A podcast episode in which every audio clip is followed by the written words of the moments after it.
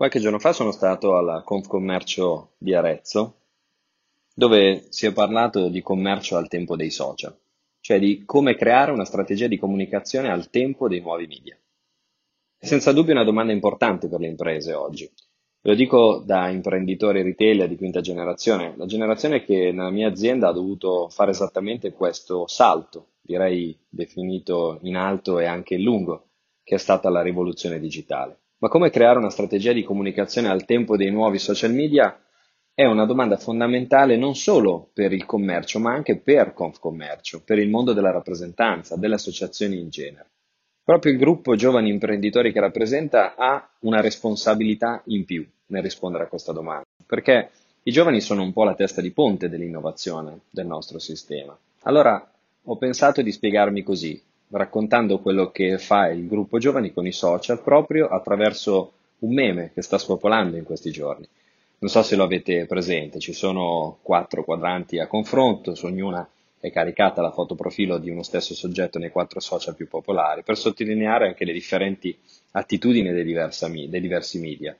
LinkedIn, professionale, Facebook, familiare, Instagram, patinato e Tinder, diciamo, accattivante. Se dovessimo farlo con il nostro gruppo giovani, su LinkedIn ci sarebbe la foto profilo di ognuno di noi, perché la Concommercio è la somma di quello che tutti noi come imprenditori facciamo. Per Facebook la nostra foto profilo sarebbe probabilmente quella informale, cioè dove prevale la community del nostro format, format estivo di Sharit. Sharit è infatti il momento dell'anno del nostro gruppo dove condividiamo i contenuti tra gruppi di tutta Italia, dove creiamo strategia e nuovi progetti. È la foto di quello che Confcommercio è. Poi c'è Instagram, dove diciamo conta l'immagine. E la nostra fotocopertina sarebbe certamente il forum, il momento di più forte impatto verso l'esterno, quello dove raccogliamo i frutti dell'anno e dove partecipano i grandi personaggi. Qui c'è la foto di quello che Confcommercio Giovani dimostra. Non a caso dallo scorso anno abbiamo scelto una location come Palazzo dei Cinquecento, che è bellissima, direi instagrammabile. E infine Tinder. Per me in questa casella andrebbe proprio il podcast. Qui c'è la foto di quello che Commercio Giovani propone. Ricordo che Marshall McLuhan diceva negli anni 50 con una frase rimasta famosa il media è il messaggio.